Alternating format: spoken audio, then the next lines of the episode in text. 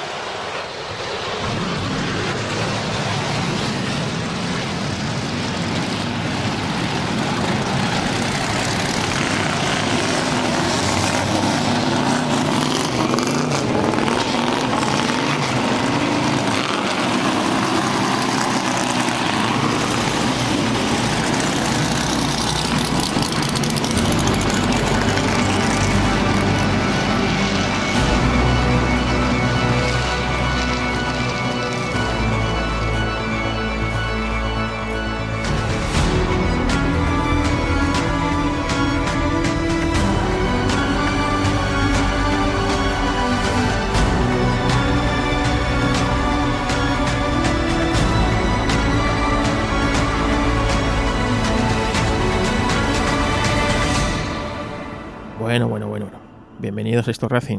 La verdad es que ahora mismo estoy un poco liado y me ha sido imposible grabar durante el mes de septiembre otro Histo Racing anterior al que hicimos sobre el circuito de Spa y lo que pasó. Ha tenido bastante buena acogida, así que gracias. También tuvo muy buena acogida el anterior podcast, el de las 24 horas de Le Mans, tanto en Mecánica Pod como el de Histo Racing. Incluso recibí un audio que paso a poneros. Bueno, yo tengo la necesidad imperiosa de enviar un feedback por algún medio, bien sea escrito, que ya lo he hecho a través de las diferentes redes sociales en las que se publica el, el podcast, pero se me queda corto. Necesito expresarme pues de la manera que mejor sé, que es hablando. Lo primero, quiero agradecer tanto a Gerardo como a Carlos esa sensación que he tenido. He escuchado los dos podcasts, el de Mecánica Pod y el de Histo Racing, eh, de manera consecutiva y en el orden en el que sus creadores han estimado oportuno. Y tengo que decir que me he sentido parte de ese viaje. Os agradezco muchísimo la información de valor que hacéis tanto de precios como de qué es lo que no puede faltar de ver, como pues eso, cómo organizarse el viaje, qué hacer cada día, eh, dónde está el foco en cada día, dónde está lo que, lo que no te puedes perder si haces este tipo de viaje, que efectivamente, como bien habéis dicho, es una de tantas mecas que hay para los aficionados al, al motor de yo que soy, mm, vamos a decir, igual de emocional que, Carlos, me ha gustado muchísimo, muchísimo la parte de, de la visita al museo. Casi que podía estar en medio de esa conversación. El paisaje sonoro ha sido la bomba, con ese sonido de, de motores de fondo, que no es un montaje, que es real, que estaba pasando ahí en ese minuto, en ese momento y un detalle que igual para vosotros ha pasado desapercibido, pero a mí me ha, me ha encantado, me ha, me ha hecho meterme muchísimo en la historia, es el sonido del obturador de la cámara de Carlos mientras está hablando, mientras está delante de cada una de esas joyas y escuchar ese obturador abriendo y cerrándose, captando esas partículas de luz con tantísima historia del motor que tiene delante. Así que me quedo con eso, esa parte me ha encantado, me encanta que no tenga cortes, en fin, que sea como estar ahí, como, como estar en una charla, como es Racing, pues estar ahí eh, viviendo el presente en ese momento. Y por supuesto me ha parecido épico la, la charla final, ¿no? Esas reflexiones finales. He visualizado perfectamente el, el sol saliendo, iluminando la cara gélida de Carlos Castillo, de un Carlos Castillo como un niño viendo la cabalgata de Reyes por primera vez. De verdad que lo he vivido así y muchísimas gracias por hacerme y hacernos partícipes de ese momento porque todavía tengo los pelos de punta. Acabo de terminar hace un poquito de escucharlo y necesitaba expresar este agradecimiento y me alegra un montón de que esto se quede ahí para la, para la historia, que quede ahí para siempre, mientras dure Internet, que quede disponible para cuando se quiera recordar. Y me he visualizado, porque yo efectivamente igual, como Carlos, soy el primero de mi estirpe, no hay nadie de mis antepasados que tenga esta afición por el motor, no, no sé de dónde viene, no sé por qué pero ahí está. Y nunca ha sido de fútbol, siempre he sido, pues eso, el rarito de los coches. Lo mío es peor, porque aparte de los coches, también soy aficionado a las motos. Y no sé por qué, pero el caso es que ahí está. Y ser el primero de una estirpe siempre es algo complicado, porque vas abriendo camino a los que vienen detrás. Y los que vienen detrás a lo mejor, pues ni siquiera les, les va a gustar todo esto. Pero bueno, nuestra misión es abrir ese camino y me alegro muchísimo de que hayas podido hacer este viaje 40 años después. Me identifico plenamente con esa sensación que decías de un niño que 40 años después cumple su sueño y me ha parecido emocionantísimo, emocionantísimo la llamada, me emociono al, hablar, ¿eh? Ya sabes que soy, soy llorica. La llamada a tu tío. ¡Buah! al, generador de todo este movimiento, en ti, en tu experiencia. Así que lo dicho, enhorabuena porque los sueños, aunque sea tarde, entre comillas, se hacen realidad y muy agradecido de esas llamadas diarias que estuvimos haciendo. Te llamé el miércoles, hablamos el jueves, hablamos el sábado, hablamos el domingo, era, pues eso, una manera de estar, aunque sea de manera telemática en remoto, pues de estar lo más cerca de, de Le Mans que podía por mi situación. Así que nada, será un placer repetir ese viaje y que seas el, pues eso, el guía para una futura visita mía allí a, tierras lemanseras y un placer de verdad escuchar este y todos los Histo Racing previos. Un abrazo fuerte. Gracias a ti, Suso. Gracias a ti. La verdad es que tenía que poner este audio. No podía permitir que solamente lo escuchara yo. Tenéis que escucharlo. Solo por estas cosas merece la pena hacer Histo Y ahora vamos con un mensaje de nuestros patrocinadores, como es la revista Coches Clásicos. Que no, que no me pagan duro, pero es que me gusta apoyar a quien vive la pasión como nosotros. Y la revista Coches Clásicos es uno de estos ejemplos. Muy buenas, Carlos, y a todos los oyentes de Histo Racing. Eh, una vez más, agradecerte que me dejes adelantar los contenidos de la revista y esta vez permíteme que además te felicite por los últimos episodios de Histo Racing porque la verdad los estoy disfrutando como un enano. Especialmente ese de Le Mans con el que creo que nos has trasladado a todos al, circuito, a la carrera, al museo, o sea, espectacular. Enhorabuena, de verdad, porque haces un trabajo bestial. Y nada, eh, coches clásicos 199 ya al filo del, del 200, esta vez con el Seat 1500 maleta cuadrada en portada, que cumple este año 50 años, porque apareció en 1971. Probamos una berlina, un, un familiar y un alargado diésel. Comparamos además dos coupés ochenteros, un Alfa GTV 6 2.5 y un Ford Capri 2.8i, que creo que os va a gustar mucho. Eh, dos coches muy deseados en, en su época, como lo era también el Fiat 1500 Pininfarina Cabriolet. Eh, volvemos al 1500, la verdad que es una, versión preciosa italiana. Y siguiendo con los Fiat, probamos también un Panda 4x4, con una preparación ride de estas que se hacen ahora pues para participar en, el Spain Classic Ride y demás. Eh, dentro de la sección Raravis llevamos el BMW Z18, una especie de sub descapotable estrambótico que la verdad que, que mola mucho y en competición, que esto le gustará a Carlos seguro, eh, llevamos la historia de la, de la barqueta Noguera Speedwell, una cosa artesanal española totalmente que, que, tiene una trayectoria amplísima y muy, muy entretenida.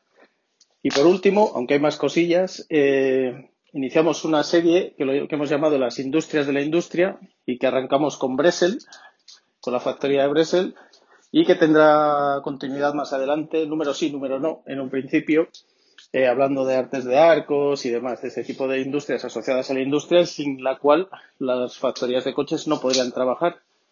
Eh, nada, espero que lo disfrutéis y nosotros estamos ya trabajando en el número conmemorativo del número 200, que la verdad esperamos que, que os guste también. Un saludo a todos.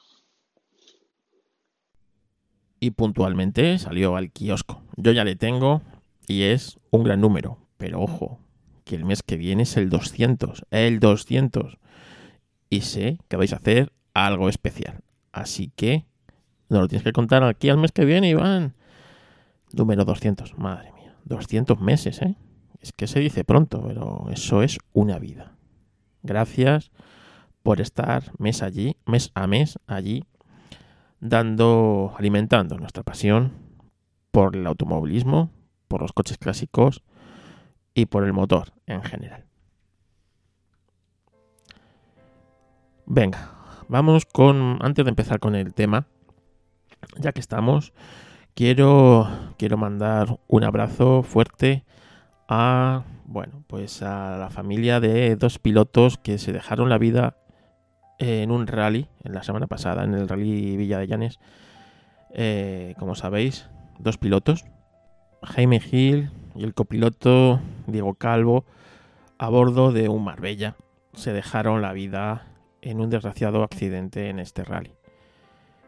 Duele cuando la tragedia golpea a nuestro deporte. Duele más cuando esta tragedia además golpea al eslamón más débil del motor, a los que gastan su dinero en su afición, a los que invierten ya no solo sus ahorros, su tiempo de estar con su familia, sino todo para, para este deporte que nos que queremos, que amamos, ¿no? que es el automovilismo. Y son capaces de montarse en un Seat Panda, un coche totalmente desfasado para las medidas de seguridad actuales, pero que, pues, no deja de ser un coche clásico, ¿no? Un coche de nuestras carreteras, un coche nuestro, un coche que, pues, que nos gusta, ¿no? A todos los que amamos este deporte y, bueno, pues la desgracia como que encima te golpea más veces, ¿no? Porque golpea a los más débiles, a los que menos dinero tienen para para para esta afición y aún así no dudan en hacerlo, ¿no? Así que desde aquí mi abrazo a las familias, mi recuerdo y bueno, pues espero que este accidente sirva para aprender y que eh, pues evitar futuras tragedias. El automovilismo, como sabemos, como tantas veces aquí hemos contado, es un deporte de riesgo. Las tragedias han marcado el automovilismo a lo largo de la historia y lo van a seguir haciendo. No nos olvidemos. No podemos vivir de espaldas a la muerte. Y que nuestro deporte es peligroso a veces y nos olvida. Y a veces faltamos al respeto a pilotos que se ponen el casco, los guantes y se ponen de una manera u otra a correr, a disfrutar de, del automovilismo, de la pasión, de, la que, de lo que nos mueve. solamente el consuelo de que han dejado la vida haciendo lo que más les gustaba, da algo de consuelo a este sin sentido, ¿no? Así que desde Histor Racing, un fuerte abrazo a la familia de Jaime Gil y de Diego Calvo. Venga, vamos ya con el podcast. 15 minutos llevamos.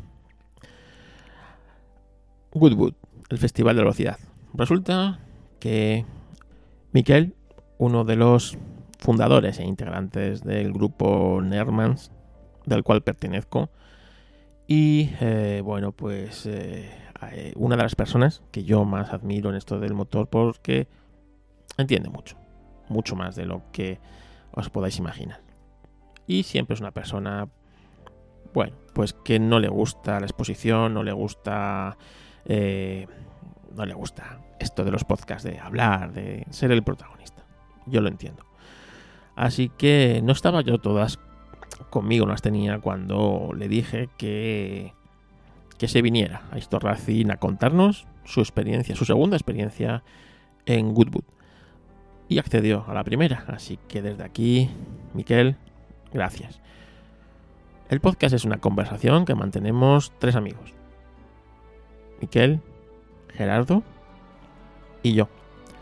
Sobre, bueno, pues lo que fue la experiencia intentamos contar o intenta, intentamos sacarle a, Miquel, bueno, pues qué es eso de, de, del festival, cómo ir, cuánto cuesta, qué vamos a ver, qué te vas a encontrar y sin duda merece mucho la pena. Así que sin más, os dejo con la conversación que mantuvimos los tres. Bueno, bueno, bueno, ¿qué pasa, Gerardo? ¿Qué haces? ¿Qué pasa, Carlos? Pues eh, aquí, aquí andamos, eh, pasando la noche.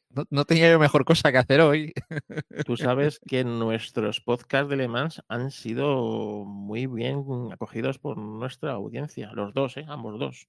Sí, sí, sí, sí, sí. Eh, solo por la cantidad de gente preguntando y, un poco casi diciendo que sí, que sí, que sí les acogemos en futuras ediciones. Yo tengo hasta audios que me han enviado alguna gente que los pondré en este podcast de agradeciéndomelo porque se han sentido como, como si estuvieran dentro de la carrera. Así que desde aquí, gracias a todos los que nos habéis apoyado. Así que hoy no he tenido mejor idea que traerme quizás al artífice, alma mater de, de, los viajes, porque tú me llevaste a mí, pero él te llevó a ti. Así que Así que, pero no, no vamos a hablar de Le Mans, no vamos a hablar, vamos a hablar de otra mítica carrera a la que yo tengo ganas de ir. No sé tú, Gerardo, si tienes ganas de ir. Yo sí, a mí me han puesto los dientes muy largos y pues eh, tendré que empezar a, ir guardando churripuntos o yo qué sé para, para el año que viene. Bueno, pues ya sin más voy a presentar a Miquel, que, bueno, que es el que te llevó en su día y tú me llevaste a mí, así que yo tendré que llevar, también a alguien. Esto es la tradición que continuará. Buenas noches, eh, Miquel. Hola, buenas noches, chicos. ¿Qué tal?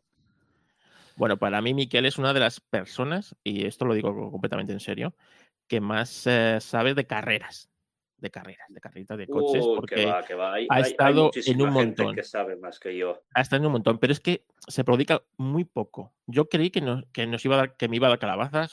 Cuando le, voy pues le pregunté a Gerardo, digo, le voy a preguntar a Miquel si, si, le, si, si, si nos viene a contar su experiencia. Y digo, ya verás cómo me dice que no, porque él es de perfil bajo y no le gusta nada. Además, Miquel eh, fue eh, artista invitado en el podcast de, Le Mans. Mientras estábamos visitando el museo, en algún momento le metimos por ahí, o sea que fue artista invitado. además, hay que decirlo, o sea, Miquel tiene una voz así radiofónica que tendría que grabar más podcasts. Yo creo que sí, sería un gran fichaje. ¿eh?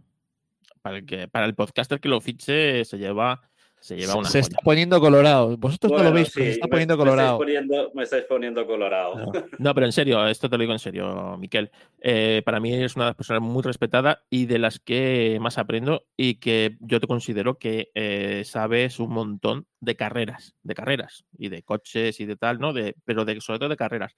Eh, porque yo comento muchas carreras contigo en el grupo y muchas veces muchos comentarios que tú ves ahí y los sueltas y digo, mira, este, este sabe, este sabe. Y ya no solo eh, por la cantidad de carreras que, y circuitos en los que has estado, porque que yo sepa, si, si, te parece que hagamos un pequeño repaso, que yo recuerde 24 horas de Daytona, 500 millas de Indianapolis, sí. en, Estados Unidos, 12 horas de Sebring, sabía yo que me dejaba algo. ¿En Estados Unidos alguna más? Mm, no, que yo recuerde, no. También estuve en un evento de en una carrera de, de dragsters, aprovechando que estábamos allí. Sí. Cuando estuvimos en Indianápolis también estuvimos en una carrera de estas locales que se organiza, que es la Little, 500. Exacto. Y luego en Europa, aparte de mm, casi todo lo que corre o haya corrido en el, en el circuito de, de Montmeló, ni que sea porque te pilla cerca, eh, bueno, eh, Spa, Nürburgring, eh, pero hablamos de 24 horas de Spa, 24 horas de Nürburgring. He estado también cosa en más? San Marino para la F1, de esto hace muchos años. Ah, en, el, en, el prólogo de, en, el prólogo de, Monza, del WEC, si no me recuerdo. En Po, chaval, está en Po. Dos veces, sí. El pueblo de Winnie. Así, todo el, viaje, Miguel, así todo el viaje. es que...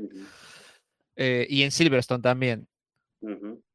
Eh, ¿En Brands no has llegado a estar? No, de Inglaterra solo he estado en Goodwood y en Silverstone. Mm, vale. ¿Y, pues ¿Y, nos queda algún circuito por ahí? Que yo sepa, no. Si es que al final tampoco he estado en tantos. Bueno, evidentemente. Tampoco he estado en tantos, ha dicho el tío. Al menos aquí en Europa, porque hay gente que ha viajado mucho por los circuitos también, especialmente aquí en Europa. Yo quizá lo que tenga es más frecuencia de viaje, es decir, cada año, pues por ejemplo, las 24 horas de Le Mans es un evento que ya se ha convertido en una cita anual.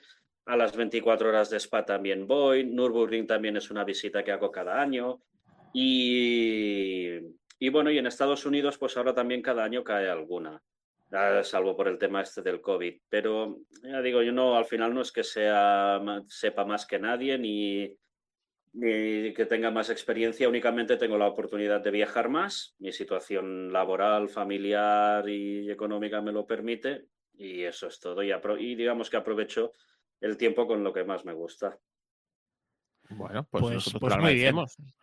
Porque eh, no, no, eh, claro, gracias, gracias a él, pues podemos sentirnos que estamos un poquito. Y luego nos, da mucha envidia, pero. Y también abrir camino, que es una cosa muy importante, porque claro, tú quieres irte a, a Indianapolis, ¿no? Pues, pues, bueno, pues llamas a Miguel, que ya está, ¿sabes? Y con suerte se, va, se va contigo. Y ya, pues, oye, mucho mejor. sí, no, me, da que no. Para una cosa de estas no hace falta empujarle mucho. Y ya, pues mucho mejor, ¿no? Que, cuando vas de nuevas te empiezas a dar todos los golpes y todas las historias. Así que, así que eso está genial. Bueno, pues uno de esos circuitos que has nombrado en tu lista es del que vamos a hablar hoy. Es eh, Goodwood, que has estado hace un par de semanas. Sí. Ah, estuve en el Goodwood Revival. Hay dos eventos muy importantes en, en Goodwood, que son los dos principales, son el Festival of Speed y el Goodwood Revival. El Festival of Speed es un evento en el que tú puedes ver coches de todas las épocas y de todas las categorías, ya sean rally, circuitos, es decir, de todos los años, Fórmula 1, turismos de, carretera, GTs, evidentemente. Y luego tienes el Goodwood Revival, que es un evento que se celebra en el circuito propiamente de Goodwood, en Chichester, en el sureste de Inglaterra y que además pues eh, es más enfocado hacia los clásicos, es decir, tú tienes allí coches desde los años 20 hasta los años 60, hasta finales de los 60 y puedes ver allí coches tanto de Fórmula 1 como Sport, como turismos, todo además muy british. Ya es un evento que no es solo el tema de, que hayan carreras de coches clásicos, sino que también eh, todo el evento, el circuito, digamos, es como una cápsula del tiempo. Cuando tú llegas allí, todo el ambiente, todo, incluso todas las infraestructuras del circuito, todo el personal, todo está enfocado, pues, digamos, vintage. Todo está mucho por los años 50 y 60 especialmente.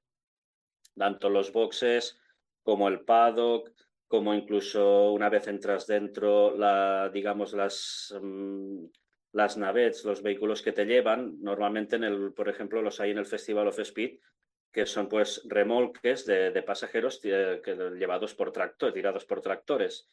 Y en el caso del Festival of Speed, pues tienes tractores nuevos que seguramente alguna marca pues eh, pague por, por tenerlos allí. Y en cambio, por ejemplo, en el Revival, tú tienes estos tractores que los lleva el, los, son Massey Ferguson, también de, pues, de esos años, de los años, a saber si serán de los años 40, 50 o 60, es decir, es que hasta el, el más mínimo detalle se cuida para que tú tengas la percepción de estar en otra época. Incluso el público ha de existir con ropa más o menos de época, ¿no? Esto que hay, un porte, un porte de discoteca a la entrada, uy, no, no, tú me, tú me llevas zapatillas, tú no entras. ¿O cómo va?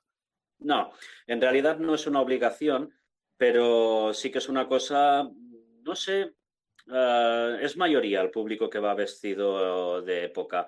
No todo el mundo va, ¿eh? Y uno puede vestir, yo he ido vestido normal las dos veces y, en ningún caso, es decir, nadie te pone una mala cara, ni nadie te mira extraño, ni, ni mucho menos. Es decir, es más una cosa pues que es, ah, es un ambiente muy festivo y sobre todo pues la gente se viste porque forma parte de, digamos, de la diversión. Es decir, como decíamos antes, todo en el circuito, ya desde que llegas, por ejemplo, ya el aparcamiento, tú tienes los aparcamientos exteriores donde tú ya llegas con tu coche y allí empiezas a ver pues mucho que ha venido con, mucha gente viene con coche clásico, pero ya cuando te acercas más al circuito, justo antes de la entrada, el parking, los par más cercano, está reservado solo para ah, coches clásicos. De manera pues que ahí un poco lo que digo de empezar a entrar en el tema cápsula del tiempo, ¿no? De, de todo lo que ya ves, eh, todo lo que ves es clásico. Y luego, pues por el tema de la vestimenta, Tú puedes vestir como quieras, pero claro, una vez entras dentro y a lo primero que te encuentras es pues como todo un parque de atracciones, una feria más bien. Y toda esta feria, pues incluso lo que son las atracciones, es decir, el tío vivo, una noria, todo es de, eh, de los años pues 50 o 60. Todo, de manera que en cierta manera lo de vestir forma parte de la diversión. Tú ves mucha gente, de hecho, el público no es solo, digamos, de aficionados al motor hay realmente muchas familias, parejas, familias que vienen con hijos, incluso algunas de estas familias que vienen con hijos, si tienen algún bebé pequeño que van con cochecito, hasta llevan el cochecito de época, el cochecito de bebés. es decir, son, son todo detalles y forman un poco parte de, de, lo que es la diversión. Luego, hay mucha gente de esta que, va al circuito que se acerca un poco a ver alguna carrera de coches de esto luego comentaré, pues, como en el circuito cómo está distribuido, pero digamos que hay una mitad, la que está más cerca del paddock, del circuito donde siempre hay mucha gente, porque son lo que digo, los curiosos que se acercan, que caminan un poco, y, ven un rato los coches, pero luego están todo más por pasar el día allí. Es decir, es una actividad no solo de, de coches, sino que forma parte un poco de como de, como de una fiesta. Bueno, pues eh, para llegar allí, primero hay que coger un avión y plantarte en Londres, ¿no? Supongo. Exacto. Eh, el aeropuerto que queda más cerca es el de Londres Gatwick, porque queda en el sur de, Londres. Desde Barcelona hay muchos vuelos, imagino que desde Madrid también, porque al final mm, Londres siempre tiene infinidad de vuelos y de conexiones. Sí, es uno de los, de los sitios más mm, fáciles para ir y encontrar vuelo a buen precio. Sí, este año ha sido bastante engorro por el tema de la PCR, porque no solo tienes que hacerte una PCR antes de ir, sino que una vez estás allí en el segundo día, y si estás más tiempo también en el octavo día, tienes que hacerte otras PCRs, ¿no? Y nosotros tuvimos que el día 2 ah, que volver al aeropuerto de ¿No te valía con el no te valía con el pasaporte COVID? No, ni, ni siquiera para entrar, es decir, normas de los British, supongo que por el tema este del Brexit y por, por, tocar las narices más que otra cosa, y también porque al final es un negocio, porque el tema de hacerte la PCR allí es eh, directamente también tener que ir ahí y pagar. Pero nosotros para un fin de semana que estuvimos, llegamos allí y tuvimos que, que hacernos, volver al cabo de dos días al aeropuerto a hacernos otra PCR allí, lo que fue bastante engorroso. Pero bueno, es de esperar que de cara al próximo año esta tontería ya no sea necesaria, ya nos hayamos olvidado de, todo esto. Y allí, pues en el aeropuerto, coche de alquiler es lo mejor para bajar hacia abajo. Sí, coche de alquiler imprescindible porque si no, para acercarte al circuito propio, uh, esto está en la localidad de Chichester, todo el, circuito de Goodwood. Y bueno, digamos que la localidad grande que queda más cerca, la primera ciudad es Portsmouth. Se puede llegar allí en transporte público, pero luego para llegar al circuito, la verdad es que lo más práctico es un coche de alquiler. Es importante reservarlo con antelación, eso sí, porque nosotros lo hicimos bastante tarde y la verdad tuvimos suerte que a través de uno de los de mis amigos que venía pudimos encontrarlo a través de su empresa un coche y a un precio aceptable, muy muy bueno en realidad. Pero lo movimos muy tarde y casi todas las agencias no tenían coches y las que tenían un coche estaban a un precio desorbitado. Por eso digo que sí que en el tema de, y en tanto en el coche de alquiler como en tema de entradas es muy importante la, la antelación. Las entradas suelen agotarse antes de, del evento. Nosotros, por ejemplo, compramos las entradas para dos días, para viernes y sábado por separado, porque la entrada del fin de semana ya estaba agotada. Y decidimos hacer dos días, eh, viernes y sábado. El domingo Normalmente ya hay mucha gente, había mucha gente en, el, en todo el circuito como en los alrededores, digamos la parte de fuera de la feria, pero el domingo todavía se llena muchísimo más. El circuito, bueno, llegas al circuito, como has dicho, ya con el ambiente clásico, el circuito realmente es un circuito que no se utiliza normalmente solo que para estas cosas. Exacto.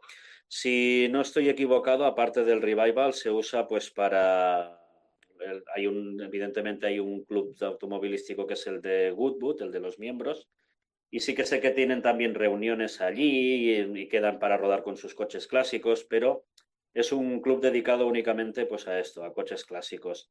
De hecho, cuando llegas al circuito, notas enseguida pues que, bueno, todo el circuito en general, todas las infraestructuras salvo algunas de seguridad, las barreras de neumáticos sí que esto está un poco actualizado, evidentemente porque es, es necesario, y las, lo que son las protecciones, las vallas, están hechas de madera, luego también llevan una rejilla, pero en general es un, son infraestructuras muy, pues eso, de los años 60, lo que decíamos, para que te sientas un poco como, como en la época. Después, es un circuito precioso. Es decir, además, en la parte central hay un aeródromo. Ah, cuando se celebra el Goodwood Revival, aprovechan este aeródromo también para exponer aviones antiguos, especialmente de la Segunda Guerra Mundial. De hecho, hay un oh. display aéreo la, la, tarde del sábado. Este año, yo este fue la segunda vez que iba yo al Revival. Hace dos años fui y, por ejemplo, había, aparte de los Spitfire, había un Mustang y también había un Messerschmitt de alemán. Este año solo había Spitfire, imagino que con el tema del COVID pues no habían podido traer uh, más coches, digamos, de fuera. Esto también se notó en alguna carrera, uh, creo que es el St. Trophy, la carrera que corren con que corren turismos, que otros años habían bastantes más coches americanos y este año, por ejemplo, habían menos. Eran todo mucho más coches ingleses, algún Alfa Romeo, y volviendo a lo que decía del, aeródromo, pues este año hubo una exhibición aérea en, con dos Spitfire. De hecho, incluso cuando antes comentábamos el tema de la vestimenta, uh, hay muchas personas que van vestidas de, de oficial, bueno, de oficial de, soldado, incluso de, del ejército, de evidentemente con ropas que dirías, pues mira, están de, sacados de, de una película de la Segunda Guerra Mundial, ¿no? La gente se esmera mucho con el tema de la ambientación, es decir, aparte del circuito que está muy bien cuidado, cada uno se. Cada persona, las personas como las personas se lo trabajan mucho.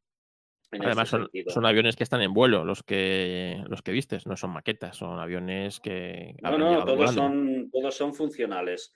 Este año además estuvimos en una zona donde también habían tanques, uh, carros blindados, camiones de transporte.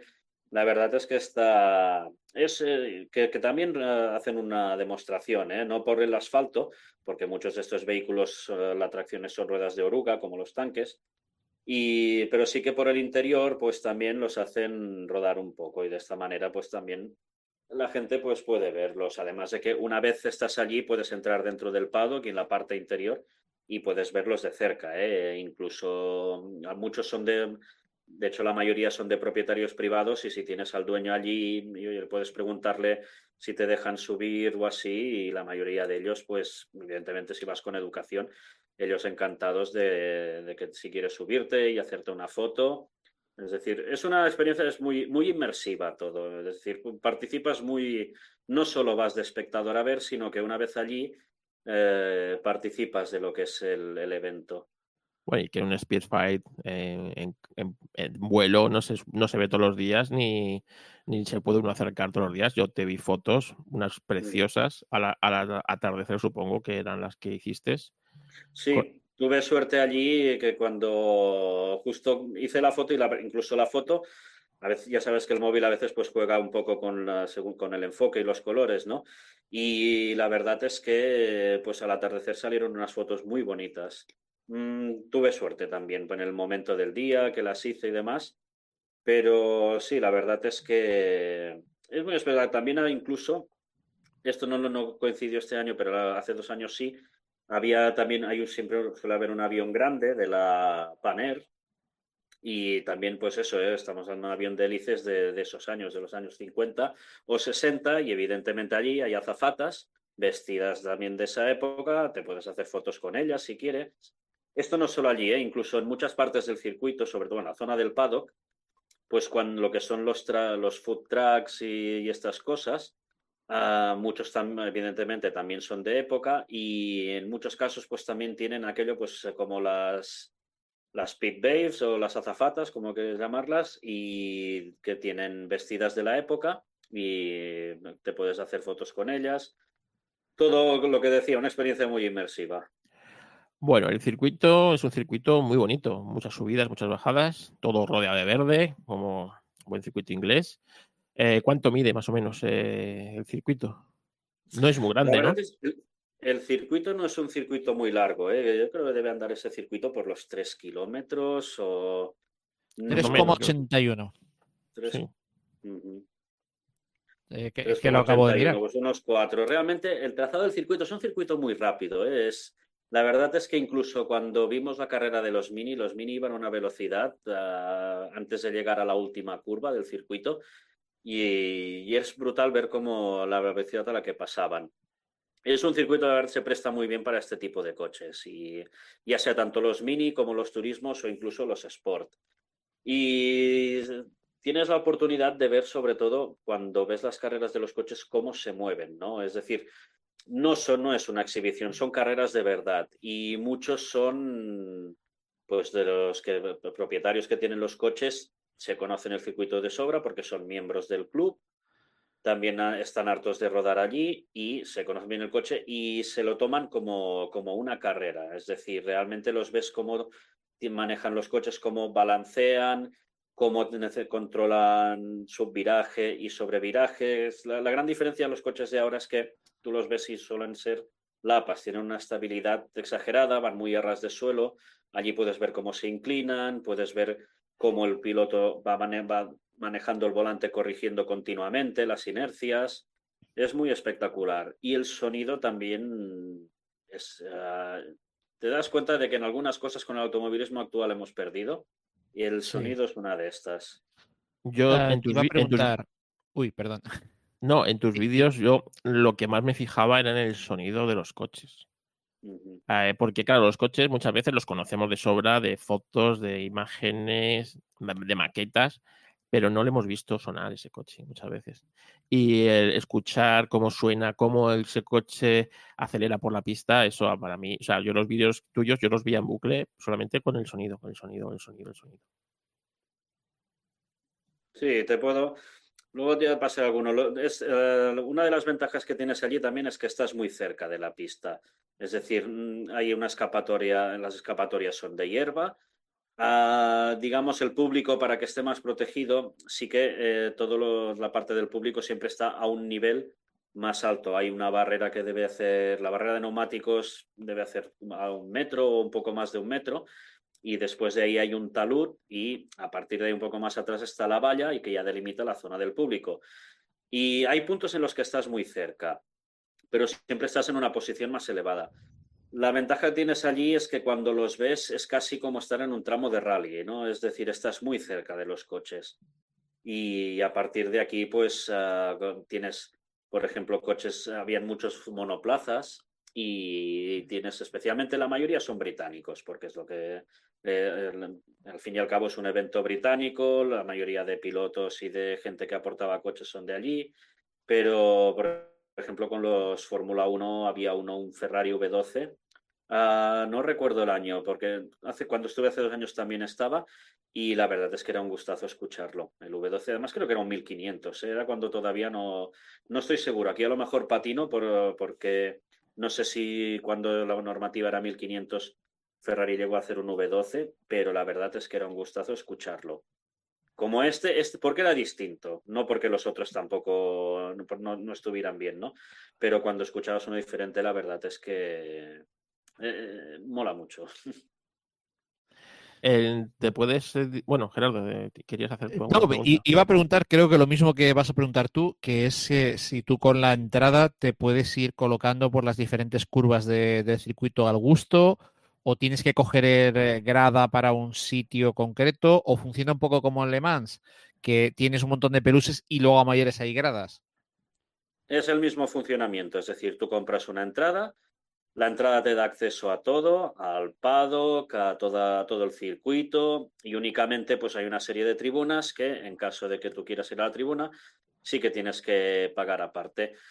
Luego no lo he mirado, pero sí que al momento de sacar la entrada sí que hay a veces también unos packs como para, digamos, también eh, dentro del paddock tú puedes entrar y puedes moverte, pero luego sí que también hay un poco zonas VIP. Zonas VIP que tú puedes reservar, pues que incluye pues sitios donde puedes ir a tomar cosas, de donde estás más cerca de los coches también. Un poco eso. Nosotros al final, de todas maneras, los coches llega un momento que al final del día, pues cuando ya empiezan a cerrar, hay, una, hay digamos una hora feliz que, que tú puedes ponerte por allí y fotografiar los coches, verlos de cerca, sin que te pidan un pase y, antes de que los, em, los, los, tapen, ¿no? Porque claro, la mayoría de estos coches cuando ya lo, terminan las carreras del día, lo primero que hacen la mayoría es taparlos para que no, para que estén más protegidos, ¿no? Pero puedes, al igual que en el Festival of Speed, tú puedes ponerte por ahí en, los, en lo que son los, los boxes, por decirlo de alguna manera, el paddock, puedes entrar por allí y puedes ver los coches de cerca, fotografiar, Ah, yo, por ejemplo, habían los mecánicos por allí. Si yo quería sacar la foto del cockpit del coche, yo les preguntaba, Discord, ¿puedo sacar una foto? Todos te decían que sí, sin problema. Es decir, hay muy, muy buen ambiente y si ahí es fácil, con un poco, solo con educación que pidas amablemente si puedes tomar una foto. Así la gente encantada. Es decir, es, es un ambiente en el que te mueves muy cómodamente. Porque tú por el paddock te puedes mover viendo los coches. Sí, sí, sí, el paddock sí. Sí que, por ejemplo, cuando entramos en la zona donde, digamos, están lo que son las carpas, por decirlo de una manera, de los coches, donde vuelven cuando después de las carreras, no los propios boxes del, circuito, sí que allí a veces veíamos que delimitaban con cuerdas, ahí vallas, ¿no? Ahí un poco es todo como en la época, es decir, con una cuerda, lo, cuerda de, de más tipo antigua, ¿eh? Pues sí que habían ahí los marshals que en algún momento decían que no podías pasar, ¿no? Eh, yo al final siempre acabo entrando sin problemas. Mm, no sé si es todo el día que puedes entrar, pero si no, como os digo, porque normalmente durante el día o estás viendo las carreras de los coches o también si no vas un poco por la feria, viendo todos los stands que hay para comprar, evidentemente, ahí puedes ver coches clásicos piezas de coches clásicos, todo ah, libros, accesorios, todo lo que quieras, ¿no? Y normalmente el día lo haces más pues esto, viendo acción en pista o disfrutando un poco de lo que es la feria y, el entorno, ¿no? Y después, ah, al final, para los coches, pues vamos sobre todo a esta, cuando más o menos son las 6, 7 de la tarde. Sobre esta hora nos acercamos al paddock, que es cuando ya han terminado las carreras dónde están llegando todos los coches, porque si no, entre medias, como hay continuamente coches que entran, coches que salen, la cosa es más, es más delicada. Eh, te iba a preguntar, eh, porque claro, hemos hablado, esto es el Goodwood Revival, luego está el Goodwood eh, Festival of Speed, que eh, esto no sé si está al lado, si es en el mismo sitio, si está cerca o no tiene nada que ver. Hmm, está cerca, sí, sí, no, todo al final forma parte de, lo mismo. Ah, lo único, pues que bueno, el Goodwood Revival es el, circuito de Goodwood. El Festival of Speed es algo que está justo al lado. Ah, todo esto está muy cerca de la fábrica de Rolls Royce, por cierto. Y el Festival of Speed se celebra en una, digamos, en, una, en la finca de Lord March, que es el propietario de, todas estas, de todo el, toda la parafernalia de Goodwood. Y allí en esa finca, pues bueno, digamos que desde la parte baja de la finca hasta la, la colina, pues ellos celebran el Festival of Speed, que es el Hill Climb, y que básicamente ahí sí que es un evento donde son coches de todas las épocas y de todas las categorías. Es decir, allí no hay ningún filtro. Allí directamente pues ponen todo, ponen todo lo que, pueda haber en el, todo lo que pueda traer la gente, allí entra todo. Y luego incluso en la parte alta de la colina, ahí hay un pequeño tramo de, tierra, que es donde también uno pues, puede ver rodar los coches de rally. Ajá. Pero todo es curioso. Del mismo. Piensa que hay también hay campo de golf y, no sé qué más cosas hay. Sí, sí, es que estoy, estoy mirando el, el, Google Maps, eh, la foto satélite, para hacerme una idea y, demás. Y es muy curioso porque en las fotos de Google Maps están hechas durante un festival, de, durante un Google Revival. Ajá. Eh, entonces se, ve muy bien un poco pues de cómo están puestos los aviones, los, eh, los aparcamientos, las zonas y tal. Es, muy curioso, pues yo creo que es muy raro que, justo coincida eh, una, una, foto satélite de un evento así tan, tan concreto, ¿no? Yo sé que es un, es también un evento, o sea, hay una hípica muy grande allí y es un eh, también, bueno, que es carreras de caballos y tal. Sí, sí, realmente cuando digo la finca, por ejemplo, la finca está presidida por un palacio.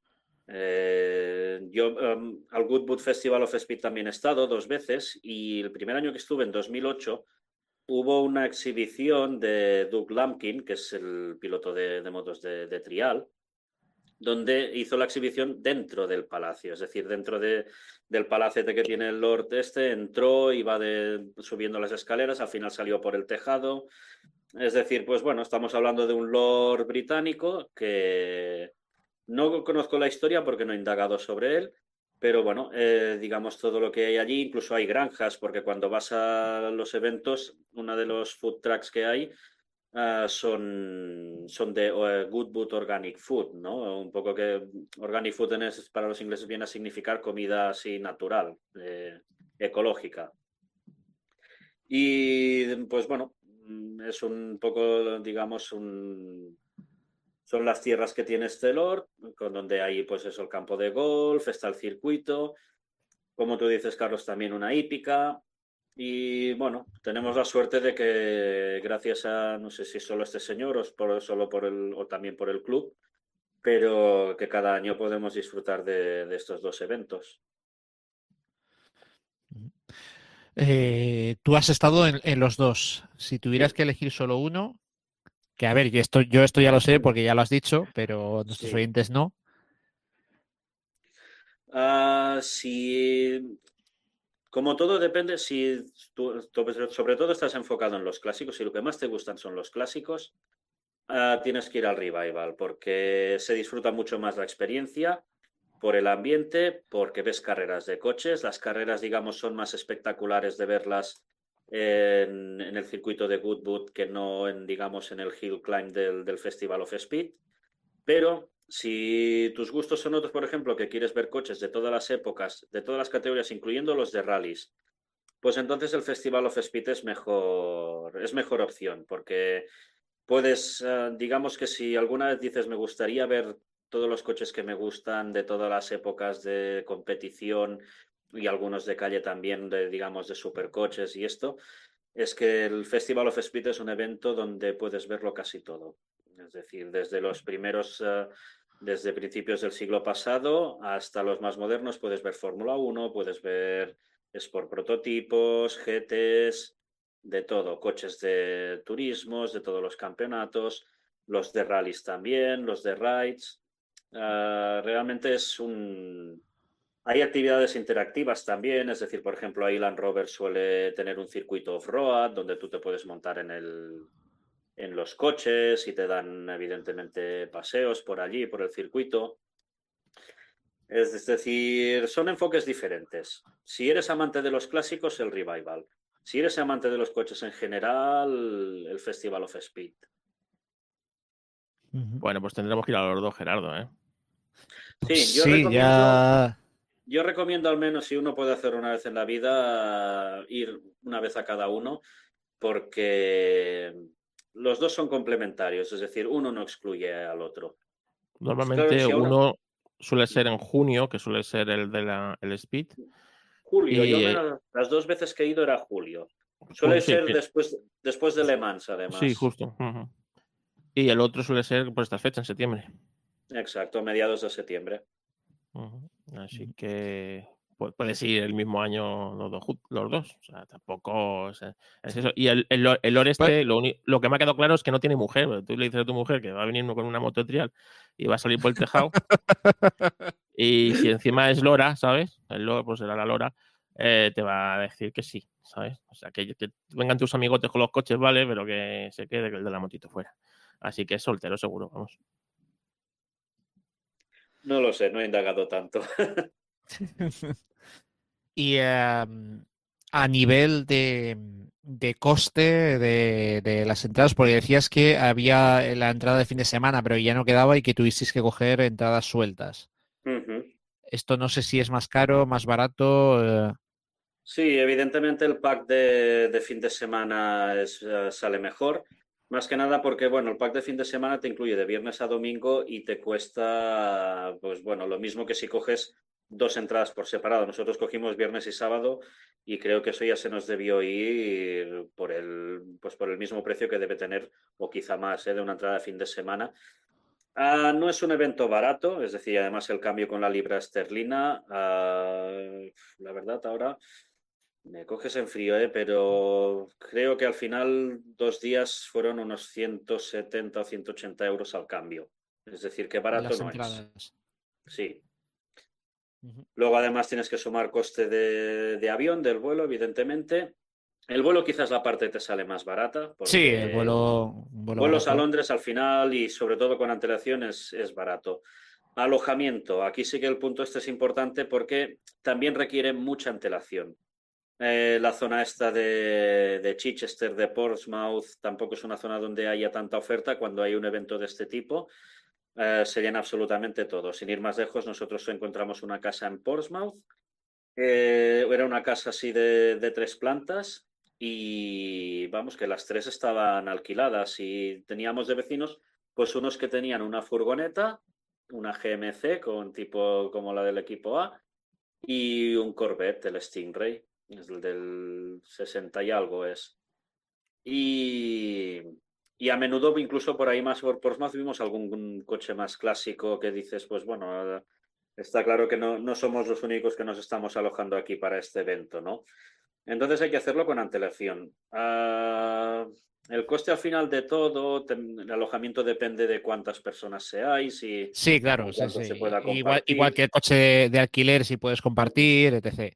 Coche de alquiler, al final conseguimos encontrarlo muy, muy barato, fueron unos 200 euros eh, a repartir entre cuatro personas. Ahí el coste no fue mucho. Pero luego, bueno, también está el tema de comer allí y beber, pues eh, también es carete, porque además es al cambio. Es decir, tú vas allí y a lo mejor comes y, bueno, pagas, vas a un restaurante normal, te cuesta 20, 25 o 30 libras, ¿no? Pero claro, luego haces el cambio y dices, hostia, le tienes que sumar ahí. Y, encima. Claro, y encima además tampoco es que, pues seamos sinceros, en Inglaterra se da muchas cosas, pero por su comida no. No, pero bueno, yo solo te diré que mira, que en tres, eh, fueron tres noches que estuvimos allí, comimos en un argentino, en un hindú y en un griego. Con eso ya te lo he dicho todo. sí, sí, sí, sí. Luego, una vez estás ahí en el circuito, por ejemplo, lo cuando antes, cuando antes hablaba de los food trucks, eh, allí tienen cosas buenas, ¿eh? es decir, Tienes, por ejemplo, el Fish and Chips, que la verdad está muy bueno. En la misma parada del Fish and Chips tenían como unos una especie de nuggets así parecido, que la verdad estaba así con, con un poco de especias cuando lo comías y estaba muy bueno. El pollo frito este. Y después, pues bueno, lo que son hamburguesas, este tipo de sándwiches que tienen por ahí están buenos. Ahí en el circuito no se come mal. Incluso nosotros comimos algo que es eh, como un pastel de carne, por ejemplo, que también lo tienen de pollo, lo tienen de ternera, que estaba muy, muy rico. Pero claro, una vez comes allí es caro, la verdad. Y si quieres tomarte una cerveza en el circuito, pues también es bastante caro. Estas son las cosas que sin darte cuenta, pues te disparan bastante el presupuesto. No te das cuenta, a lo mejor te dispara el presupuesto pues como 100 euros más, ¿no? Porque hasta, si al final estás tres días por allí y vas por allí pues comiendo continuamente, pues esto te incrementa el presupuesto. Si quieres uh, economizar un poco, pues te vas al supermercado antes y haces un poco de previsión, te llevas comida. Aprovechando que digo esto, uh, es una cosa que por ahí muchos, uh, mucha gente del público hacía, pero es que además lo hacía estilo picnic. Es decir, veías a la gente que además de ir vestida de época, iba con un cesto de mimbre. Con la cesta de picnic de típicas y rollos 60, ¿no? el mantelito de, cuadrados. cuadrados y mantelitos cuadrados, es decir, la banda cuadrada, y además la cesta con sus tapas, o sea, esta que lleva tapa, ¿eh? que se abre la tapa a un lado y al otro. Y bueno, la gente ponía ahí la manta en la pelús, en el suelo, y, allí comía y bebía, es decir, y hacía el picnic allí. Es otra de las cosas que está, está curiosa y que la verdad, pues eh, no es mala idea. Es decir, Oye, eh, eh, ¿Visteis si tenían eh, zona de acampada eh, como, como en Le Mans? No nos fijamos bien, pero sí que había alguno que había acampado en lo que es el. No sé si es zona de acampada mismo, pero por ejemplo, si tú vas con furgoneta, yo creo que no hay problema en que duermas allí. el tema lavabos, por ejemplo, servicios ah, tienen los típicos lavabos estos de, digamos, de cabina, fuera del circuito. Pero si hay alguna zona de acampada en concreto, esto no me fijé, no lo miré. Habrá que ir en furgo de época, Gerardo. La sabía, ¿eh? La sabía. Y este año, este año no tantas, pero en la edición de hace dos años había de hecho en lo que era el paddock una zona que era todo pues de, esto de campers, de, autocaravanas o furgonetas convertidas así para camping y de esos años también. Bueno, otra opción sería coger un ferry y plantarte allí. Sí, o el Eurotúnel. Subir hasta Calais y el Eurotúnel. Eh, debe salir más barato el, el Eurotúnel que, el ferry. No lo sé. No, lo he tenido que coger nunca. Bueno, bueno, no, lo digo porque, claro, eh, o sea, como tú dices, si no vas con anticipación y puedes pillar un alojamiento relativamente bien de precio, el, coche de alquiler y todas esas cosas, pues como dice Gerardo, una furgoneta, una autocaravana y bueno, pues el ferry de Santander o de Bilbao. Y bueno, es ver lo que. echar cuentas, lo que más te compense, evidentemente. el eh, presupuesto tranquilamente puede doblar al de Le Mans, porque, como os digo, si vas en avión, como hemos ido nosotros, avión, coche de alquiler, alquilar la casa, el tema de las entradas, lo que el coste de todas las cosas de allí, es decir, si vas comiendo en el circuito y demás, de comprando comida y bebida de circuito, dobla el presupuesto que, calculas para Alemans. Es decir, esto es bastante más caro. Si se hace con más antelación y, como digo, si luego además, pues para el circuito te llevas tu propia comida, que eso sí que no es problema para llevarlo, te llevas tu propia comida y demás, pues evidentemente ahí puedes eh, bajar mucho. También luego tienes que contar la parte un poco en la que te vas a gastar de merchandising, porque cuando llegas allí y ves las tiendas estas de todo estilo clásico, algo también vas a terminar cayendo aquí de, de comprar cosas, ¿no? Porque realmente eh, pues está muy bien. El ambiente, como digo, es muy festivo. Hay gente que, va poco por los coches y que va a pasar allí el día, como decía, pues parejas, familias, incluso veías grupos de chicas que sobre todo les hace mucha ilusión lo de, mucha gracia lo de vestirse de la época y que van al final a divertirse y a pasarlo bien. Y, y un ambiente muy sano, además, es decir, sí que de vez en cuando veías alguno que, porque bueno, al final son british y los british les gusta bastante beber y, sí que veías más de uno que llevaba un buen cocido encima, ¿no? Pero, pero el ambiente, por suerte, hay veces que dices, y más cuando vas a Inglaterra, y lo piensas muchas veces, cuando son eventos masivos, en Inglaterra suelen haber siempre los grupos de hooligans, ¿no? Por allí. Ahí no, ahí es un ambiente muy festivo y la verdad es que es que se disfruta, es que eh, estás a gusto. Si te tuvieras que quedar con algo de, la experiencia de, de Goodwood, ¿con, ¿con qué sería? Yo, sobre todo, mm, a mí ver los coches desde ciertos puntos del circuito ah, realmente ah, es una de las cosas que me ha impactado más. Y sobre todo ver a la velocidad a la que van, porque son coches más antiguos, ya sabemos que los coches modernos de ahora corren mucho más, pero hay muchos puntos del circuito que te, das cuenta de esos coches, de la manera que se mueven, a qué velocidad van, cómo el piloto tiene que, realmente que trabajar para tomar la curva, de controlar las inercias, de que luego además tiene que controlar un poco pues eh, la mecánica, porque una de las cosas que ves en estas carreras que hoy en día ya es poco habitual es ver a coches romper. Es decir, ves a alguno que, que directamente suelta una humareda y ha roto el motor. Conforme ves las carreras también ves cómo poco a poco algunos empieza a quedar sin frenos, ves cómo empieza a alargar las frenadas, cómo empieza a sufrir, cómo de repente otro coche que iba más lento pues ya le está cazando por este motivo. Es ah, sobre todo porque no son exhibiciones, digamos, no son paseos, son carreras de verdad. Y yo no he tenido tampoco, no tengo mucha experiencia en carreras de clásicos, pero yo aquí de verdad que cuando veo cómo van con los coches me, impacta, me impactó mucho el primer año y este año ha sido igual. Impacta sobre todo ver las ruedas que llevan, que son muy finas para el coche que es, cómo la rueda sufre mucho, cómo desliza el coche, mm. cómo los pilotos Juegan, juegan con el deslizamiento ese, ese es impresionante. Eh, yo vi una carrera de coches años 30, años 40. Eran coches con, con techo y coches sin techo. Y había una especie de coche americano tipo. El típico coche que hace un hot dog de estos, o sea, un hot, un hot rock de estos. Un hot rock, eh, sí. Eh, negro. ¿Cómo iba ese coche? y el piloto totalmente corrigiendo. Además, en, esa carrera tenían que hacer cambio de piloto y todo. Era una carrera larga, a lo mejor 55 minutos o algo así. Y, cómo, cómo iba corrigiendo, cómo jugaba con el derrape del coche, cómo se quedó sin frenos y cómo le, fue cazando el de atrás, al final quedó segundo, eh, era, era precioso de ver. Era precioso de ver. Sí, sí. Realmente las carreras son espectaculares. Y al final, como decía, en el circuito, ah, el trazado del circuito al final es como, dentro de que es un circuito rutero, pero la forma es bastante, digamos, así como un óvalo, ¿no? Es decir, son más o menos, tienes como cuatro rectas y digamos que tienes la mitad inferior, la que queda más cerca del paddock, que esta siempre suele estar mucho más llena, que es donde están también los boxes, la parrilla de salida, y tienes normalmente mucha más gente allí porque queda más cerca del paddock, de la feria, de toda la zona, digamos, como decía, de las familias y demás.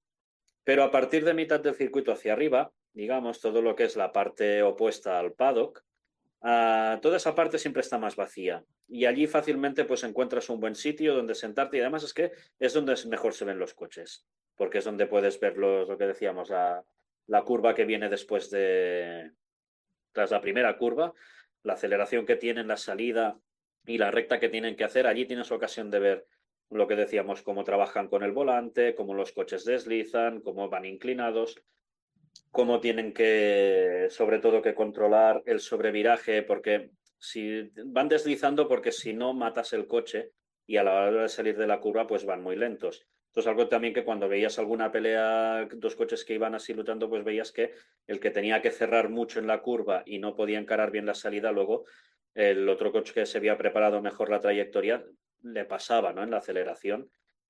Y allí pues realmente da gusto ver. Son carreras diferentes, son cosas que ahora no lo puedes ver porque todos los coches trazan demasiado fino, los pilotos son muy profesionales también. Es lo que decíamos, realmente es, es un viaje en el tiempo. Es otra, es como estar en otra época. Y que la, aerodinámica hace que el coche esté pegado al suelo. La aerodinámica, el agarre de los neumáticos modernos, las suspensiones, que los coches van muy bajos. Es decir, al final también es un todo, no es solo aerodinámica, porque a veces vemos carreras de turismos, de incluso de copas, monarca así, que son coches que no, no dependen tanto de la aerodinámica ni mucho menos, y sin embargo van también como lapas. También es verdad que los coches hoy en día el, bastidor suele estar muy encima de los motores. Es decir, con el paso de los años se ha ido limitando. Eso te iba a decir. Mm. Que yo creo que, la gran diferencia es a nivel de suspensión, los coches de hoy en día. La gran diferencia es, eh, es eh, cómo, cómo, han mejorado las suspensiones. Y además esto se ve muy fácil, yo creo, ah, en el Mundial de Rallys. Tú ves cómo va, cómo iba el Celica de Carlos Sainz en el 90-92 y cualquier coche de rallies de ahora y no tiene nada que ver. Por ejemplo. No, y la rigidez del chasis y un montón de cosas. La rigidez del chasis, la tracción. En general es que hoy en día el chasis, con el paso de los años, se ha ido limitando mucho en los coches. Para que no corran tanto, se ha ido limitando potencia. Se han ido bridando motores o se han ido poniendo límites. no, no, se ha dejado que los coches siguieran ganando potencia. Pero en lo que es la parte chasis, pese a algunos recuerdos que se han hecho, poner neumáticos algo más estrechos o así, pero la parte del chasis ha evolucionado muchísimo. Y en los coches modernos de ahora el chasis está muy por encima del motor. De hecho, los accidentes que sueles ver cuando comentaba esto en rallies es porque ves que los pilotos van al límite y pasan las curvas a una la velocidad de paso por curva es eh, exagerada, ¿no? Es espectacular, pero, pero es exagerada. Tú en estos coches ves que cuando llegan a la curva tienen primero que frenar y luego en la curva ver bien por dónde trazan y manejar bien las inercias, porque es que si no pierdes el coche y o no arranca, no sales bien ah, por la curva y, además lo que decíamos uh, ves como el coche va balanceado porque tiene una altura al suelo mucho mayor, las suspensiones no absorben igual porque a veces ves como digamos hacen tope y el coche digamos ah, rebota. Eh, volantes, volantes eternos de grandes, sin direcciones asistidas, llama mucho la atención cómo lo manejan. Eh, cambios, eh, cambios en H, que tienen que andar jugando con el cambio, el embrague, no como ahora que va, es todo secuencial y automático en ese aspecto. Eh, realmente ves cómo antiguamente el piloto marcaba esa diferencia. Sí, eso lo ves sobre todo porque además como hay carreras de estas, como comentabas antes, que son más largas y son carreras de relevos, está el St. Mary's Trophy, por ejemplo, que es el que se corre con turismos normalmente de los años de estos 50 y 60, que suelen ser pues carreras mixtas donde ahí tienes un piloto profesional. Ahí, por ejemplo, está André Lotterer, que corre cada año, y creo que también estaba Román Dumas este año, no sé quién, algunos más había. Tienes carreras donde el relevo es entre un, primero el piloto competitivo, digamos, piloto profesional, y luego el propietario del coche. Y normalmente a veces ves pues como el orden que tienes en el primer relevo, en el segundo se invierte totalmente. De repente ves como un coche que antes parecía imbatible empieza a caer abajo, ¿no? También es verdad que esto es porque, con así como los pilotos profesionales son mucho más parecidos, el nivel que hay con sus diferencias, pero todos más o menos están a un nivel similar, eh, entre los amateurs sí que los saltos son abismales.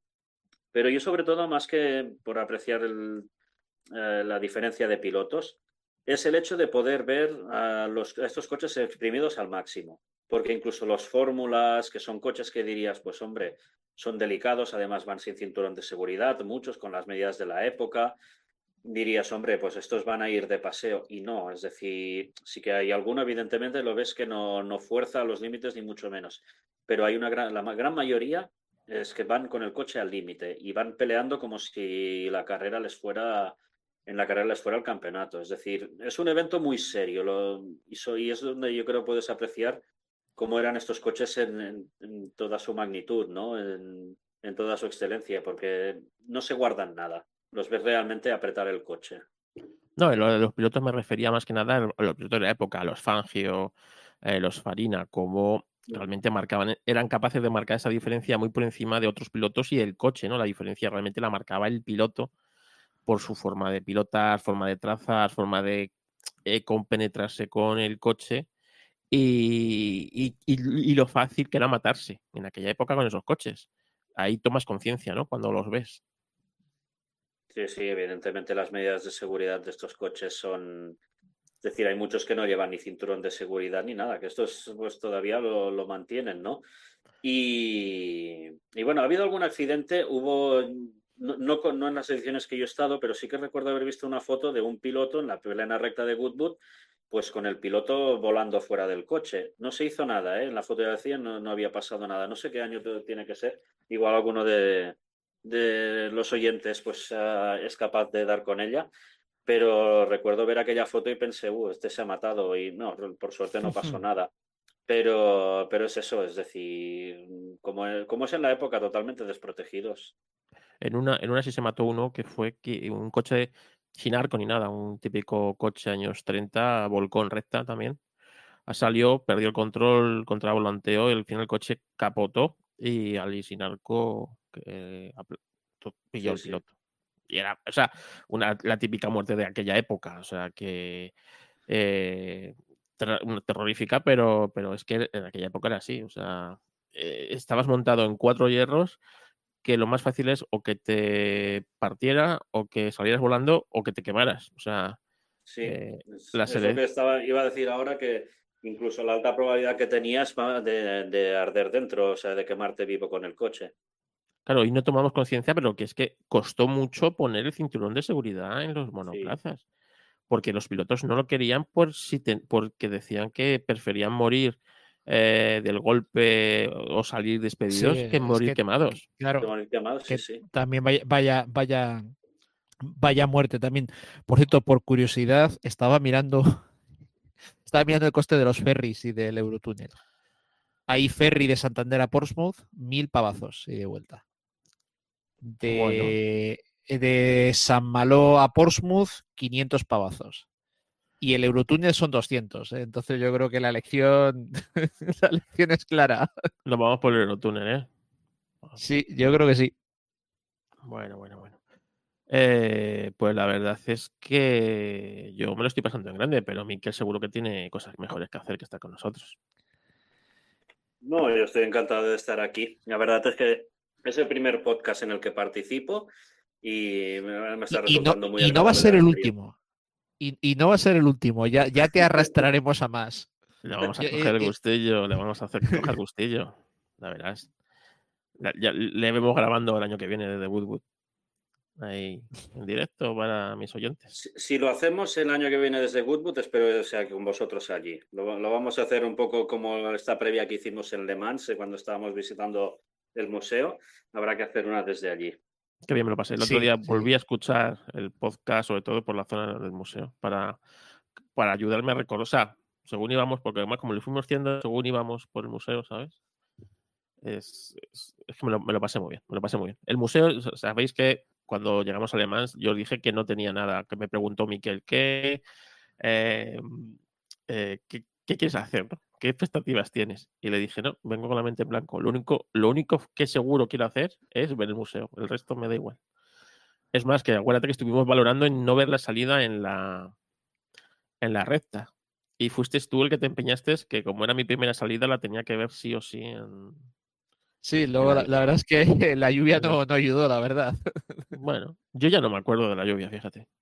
A ver, la lluvia deslució el momento de la salida, cuando te dan, digamos, el banderazo de salida, pero no deslució todo lo que es la previa, por ejemplo. La previa, puedes, con, lo bueno de Le Mans es que con la entrada básica de Pelús tienes una zona de allí justo enfrente de boxes, donde tú puedes ver todos los preparativos, lo mismo que ven normalmente, lo, lo, mismo que en la mayoría de circuitos solo puedes ver en tribuna, allí lo puedes ver en Pelús, la gran ventaja que tiene Le Mans con esto.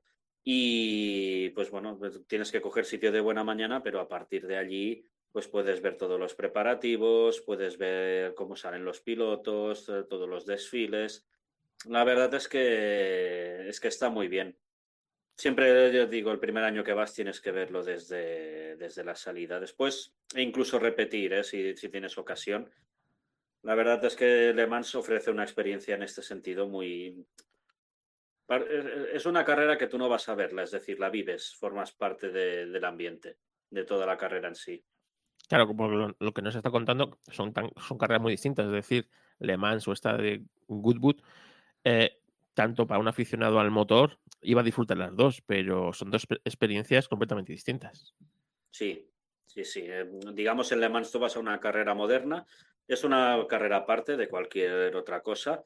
Lo de Goodwood no es que vayas a por ver una carrera de coches, vas a, digamos, a ver todo el evento. No solo son las carreras de clásicos, una de las cosas pues que realmente cuando llegas allí te apetece es perderte un poco por la zona, como digo, clásica de, la feria, donde están todas las atracciones. dónde están las tiendas, eh, todos los sitios que hay para visitar. Hay incluso un autocine estilo a la americana, patrocinado por Sky, la televisión inglesa, pero bueno, que donde te ponen una serie de coches allí clásicos y tú puedes ver una película, la entrada es libre y puedes ver películas que evidentemente son clásicas, ponían gris, por ejemplo, y tú puedes ver la película allí desde dentro de un coche, ¿no?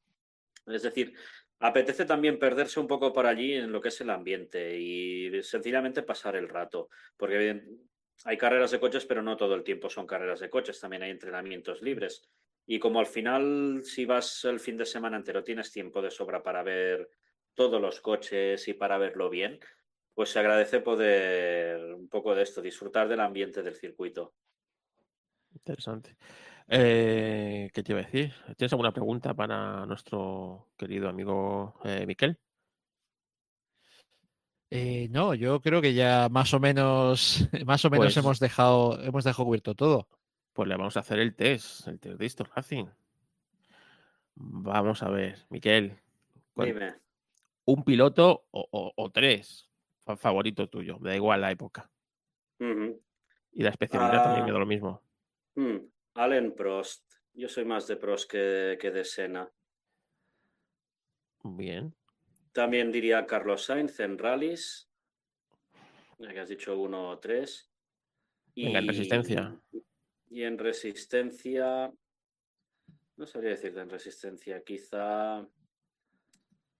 Sí, en Resistencia voy a tirar un poco de clásico Tom Christensen. O sea, realmente me parece admirable un tipo que haya podido ganar tantas ediciones de Le Mans. También es cierto que en rallies podría haber dicho Loeb, porque es eh, espectacular lo que ha hecho, pero en rallies he barrido un poco para casa, porque además admiro mucho a Sainz tanto por no solo el piloto que es, creo que podría haber ganado dos campeonatos más con solo con que la cosa hubiera ido un poco más a favor, pero también es como persona siempre me ha parecido ejemplo, una persona agradable que, pues no sé, que, que una persona a la que admiras. Y en Fórmula 1 he elegido a Prost porque, no sé, eh, hay pilotos muy talentosos y, evidentemente Senna, Senna está en boca de todos y luego también ha habido Schumacher, tienes a Hamilton, han ganado muchos campeonatos.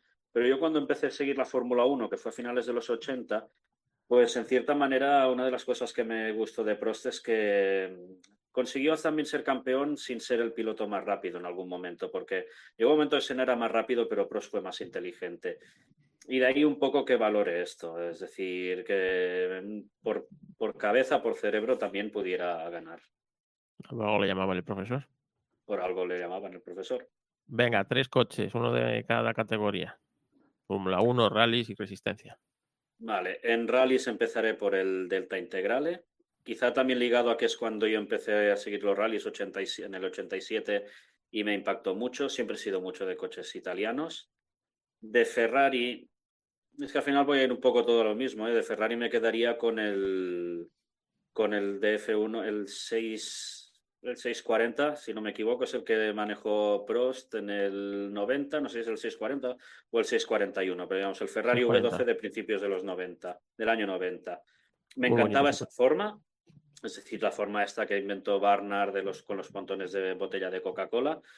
Eh, me encantaba ese coche, fue también el que estrenó el cambio semiautomático. O sea que. Y además yo soy muy ferrarista, yo así que me quedo con ese Ferrari. Y, en resistencia, pues ahí sí que con el, el Porsche 917, porque me parece precioso desde cualquier ángulo.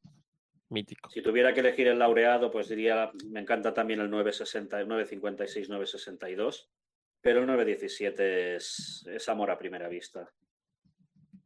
Interesante. Me gusta, me gusta tu elección.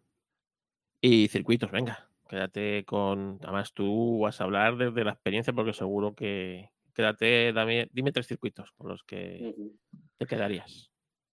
A ver, circuito hay uno que sobresale por encima de todos, que es, que es el Nürburgring Nordschleife, es decir, es circuito al que además pues, puedes ir a, conducir fácilmente, es el, quizá el circuito más accesible que hay. ¿Cuántas vueltas este llevas, querido? ¿Cuántas vueltas llevas a, a Nordschleife?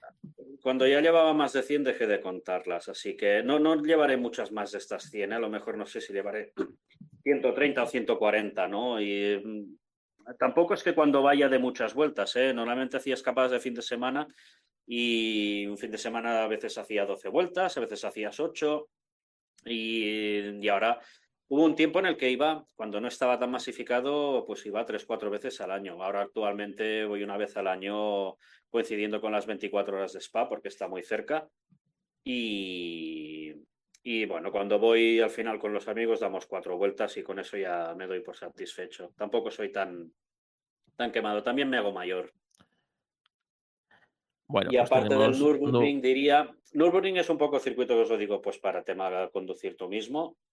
Los demás circuitos, eh, ahora que diré, lo- los valoraré más, pues un poco como a nivel de espectador, circuitos donde realmente pues estás a gusto como, como espectador. Es Le Mans, evidentemente, el circuito de las Artes, el grande, de las 24 horas.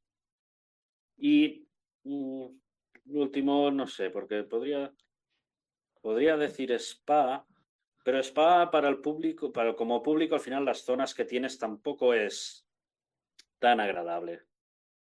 Entonces, en lugar de Spa, eh, he visto así, voy a, voy a decir Monza, ¿eh? a mí me gustó mucho Monza. Luego las carreras no serán lo mismo, pero como verlas de espectador está muy bien. Fíjate, creí que ibas a decir Severin o alguna de estas. Mira, de Estados Unidos, ah, de Sebring y Daytona, yo me quedo con Daytona. Es ah, un circuito diferente, la verdad. Ver el óvalo allí. ¿Cuál es tu siguiente aventura? Si, si se puede contar. Uf, automovilística todavía no lo sé. Espero que sea Daytona en enero.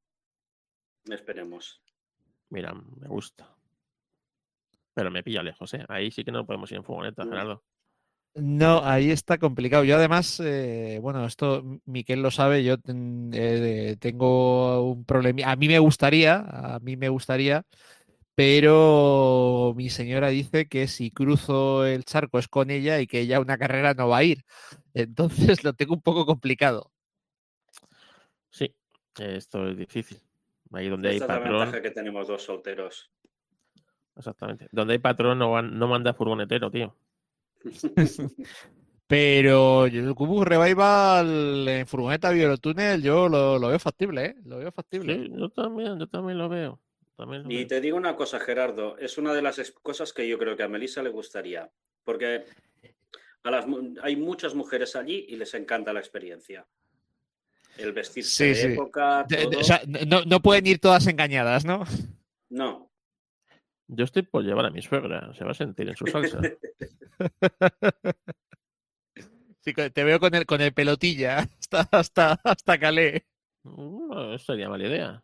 No sería mala idea. Ay, Dios mío. Bueno, Miquel, muchas gracias por venir a esto Racing, compartir con nuestros oyentes la experiencia del, Festival de Goodwood. Y nada, que esperemos que es- este no sea tu primer y último podcast, que te haya gustado la experiencia y que repitas próximamente. me ha encantado la experiencia y muchas gracias por invitarme. Un placer, como siempre, que estoy con vosotros. Pues nada, eh, Miquel, de las palabras de Carlos, quizás hayas pensado que tienes, que tienes elección, eh, poder volver o no. No, no, la realidad es que no, no tienes elección. Has de volver. No lo pedirá la gente, la gente le dejaremos de dejarnos en los comentarios seguro, seguro. si queréis que Miquel vuelva o no, directamente no le volvemos a llamar nunca más y, y le dejamos ahí en la lista negra de Histo Racing, que cada vez es más y más larga. Yo, cuando queráis, encantado. He disfrutado mucho con la experiencia. Bueno, pues muchas pues- gracias. Pues, ya, ya te llamaremos para más. Ya te llamaremos para más. Gracias, Miquel. A vosotros, buenas noches.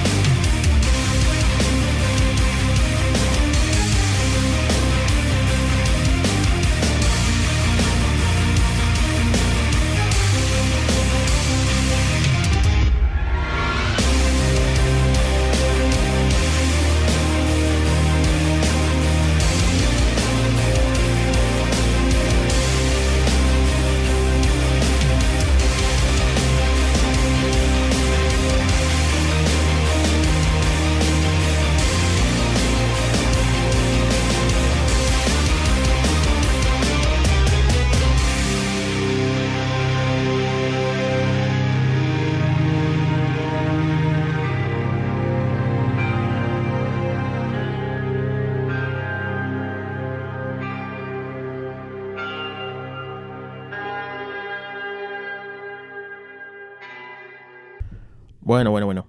¿Qué os ha parecido? Súper interesante, ¿eh? Yo ya es una de esas citas que ya tenía apuntada para ir, pero que ahora todavía tengo muchas, muchas, muchas más ganas. Bueno, ya que contaros. Nos han cerrado la cuenta de Instagram de... Eh, de mm, por incumplir las leyes de Instagram. No sabemos quién cómo ha incumplido. Bueno, me lo puedo imaginar, porque hace tiempo empecé a postear fotos de coches y chicas.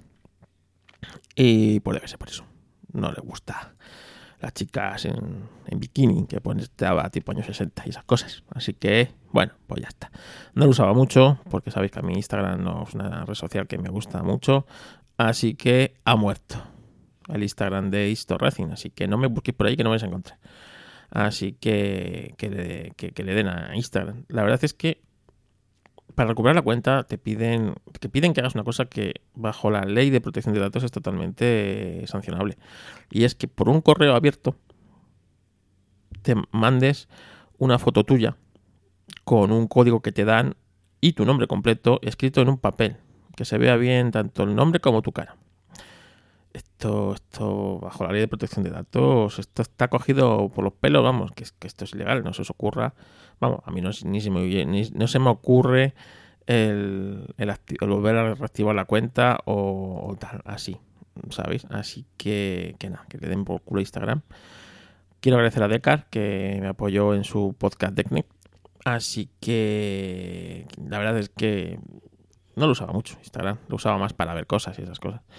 Pero bueno, que, que a mejor vida ha pasado la cuenta de Instagram de Historracing. Hasta nunca, Instagram.